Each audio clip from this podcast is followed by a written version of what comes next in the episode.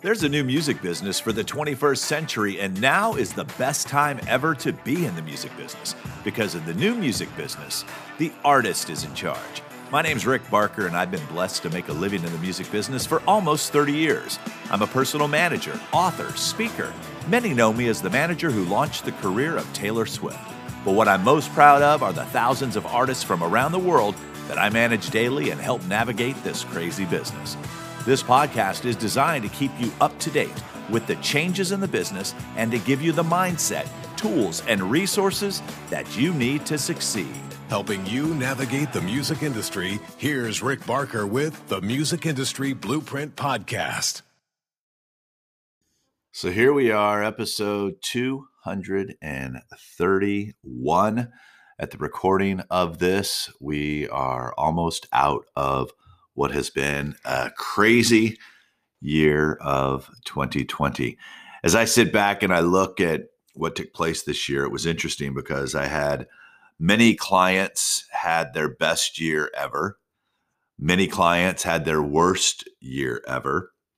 I myself built better relationships this year. Uh, I did not get to travel as much.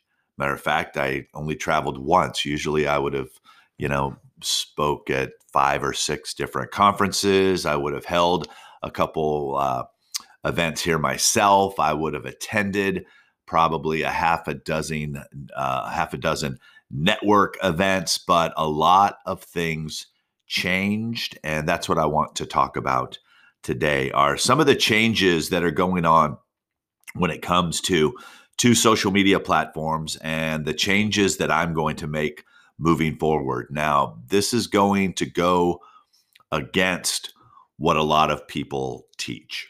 This is going to go against a lot of people's thought processes. But what I want to get you to do is this isn't what I say is not the end all be all. What I'm going to share with you is the thought process behind it, the facts that presented themselves to me to want to make the change and how that a change i'm going to utilize that change moving forward. Does that make sense?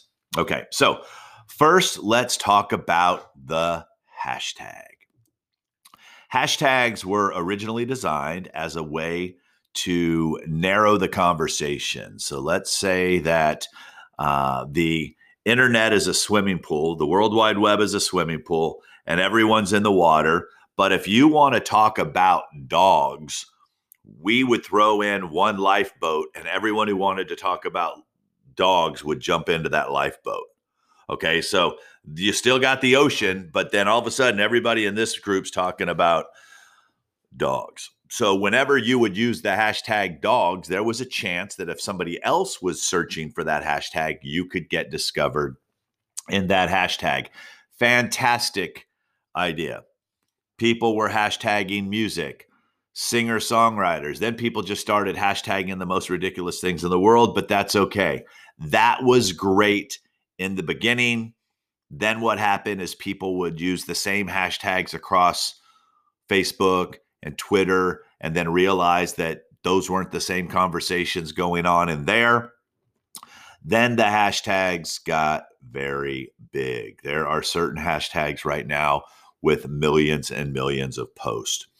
So, what I've started thinking about lately is one, when someone, we work so hard to get someone to our Instagram page, why would the first thing I do try to send them away from my Instagram page? Think about it for a second. We worked so hard. It's so noisy. It's so crowded. We finally got them to our Instagram page. And the first thing we do after they read the comments is we click, we give them a hashtag opportunity to leave. We just gave them permission to leave our conversation. We do not know that if they do leave, that they will come back. So if you're trying to be in the hashtag to be discovered, and there's 21 million people in a singer songwriter hashtag, two things just happen. One, they may get over there and get really interested in what's going on there and stay there and not come back to you, forget why they came to you in the first place. That happens to me all the time. I forget why I did something, I guess because I'm older. But when all of a sudden we work so hard to get them, then we send them away. Then here's the next thing they may start liking some of those people that you just sent them to and may never get back to you. So not only did you ask them to leave you, you just gave them a chance to go build relationships with somebody else. So for me, I myself personally don't feel that that's the smartest thing to do. So, yes, even though we're allowed 30 hashtags, even though we hashtag music and hip hop and all this stuff, are what are you really doing when you send someone away, when you give them the option to leave, you're giving them the ability to go make a relationship with someone else and not make the relationship with you. So, how do we counteract that? How can we use the hashtags to build a relationship? Start your own hashtag that is relevant and makes sense to you. The hashtag could be your name. But what you want to make sure happens is that you go in and you tag 10, 15 of your post feeds with that hashtag. So when people go there, they see something. It's like creating your own hashtag playlist. Oh, wow, I love that. Love that. Love that. Oh, that's cool. Oh, great picture. You know, once again, we're controlling the conversation with that hashtag. So let's create our own hashtags. If you are releasing an album, we can do that. What you want to be careful of is that just because you create a hashtag doesn't mean you own that hashtag. So a lot of time you will find hashtag hackers. I don't even know if that's the right word, but people that will try to go and take over a hashtag. For a while, we were seeing reports that, you know, people would hashtag very innocent things like puppies or kids, and you would go there and there would be porn or hate language and things like that. Anybody can use that hashtag. That's the bigger problem with that. But if you get real creative with your own hashtag, you're the only person sharing it. There's a real good chance that you could own and control that conversation. So, once again, love the idea of the hashtag. I just don't think that we need to work so hard to get people to our place of where we can build a relationship. And we should, the first thing we should do would be to let them leave and possibly never come back. Okay, so that's the first thing that I'm changing up is my hashtag strategy for 2021 and until things change. Every year we have to take a look and see what's changed. You know, this year, everything that I do right now is I'm no longer running Facebook ads, sending people anywhere but two places my website or my Instagram page. That's where I can get the most work done. That's where I can build the best relationship. So the next thing that I'm saying is that this year I will also no longer uh, be doing uh, like campaigns to my Facebook page. Uh, Facebook has gone and changed a few of the things that it used to be cool. You could see who liked your page. You could invite them to like your page. I think basically what Facebook has done, and I get it, is they said, you know what? Let's get back to making it real easy for friends to communicate with friends with minimal distractions. So instead of letting all of these businesses, like a lot of people have liked my page, but instead of letting Rick's post show up every day in their feed, let's hand pick the ones. And hey, if Rick really wants to get in front of these folks, he'll spend money to do that.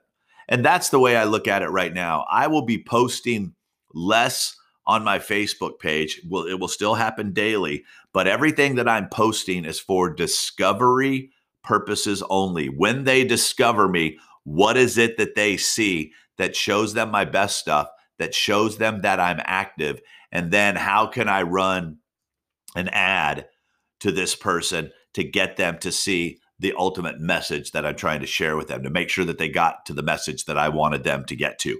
Unfortunately, people really only show up to our pages once, maybe twice. Most of the time, we're just hoping to show up into their feed. So, what I have to do is say, hey, while I have your attention, what can I do to put my best foot forward so that you'll want to go on a second date?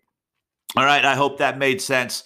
Please, if you haven't done so, it would mean the world to me if you would leave a comment wherever it is that you consume the podcast. It really helps Uh, a lot of people send me emails and say how much they appreciate what I do with the podcast, and then I go and I look and I see they haven't, you know, said anything. Just I love that you tell me, but if you could tell somebody else that you think could benefit from this as well, it would be greatly appreciated. So thank you guys so much.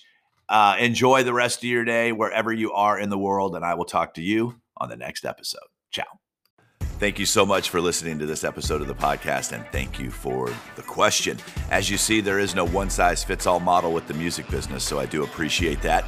To help you figure out where you are and where you want to get to, head on over to the website, rickbarker.com, and take the Are You Ready for a Manager assessment. While you're there, you can also click on the podcast link and leave a message. And who knows, maybe you'll be featured in an upcoming episode.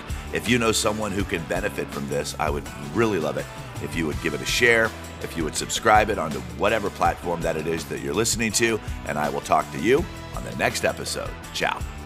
You've been listening to the Music Industry Blueprint podcast with Rick Barker. You can follow Rick on Twitter at Rick Barker Music. And remember, you don't drown by falling into the water, you drown by staying there.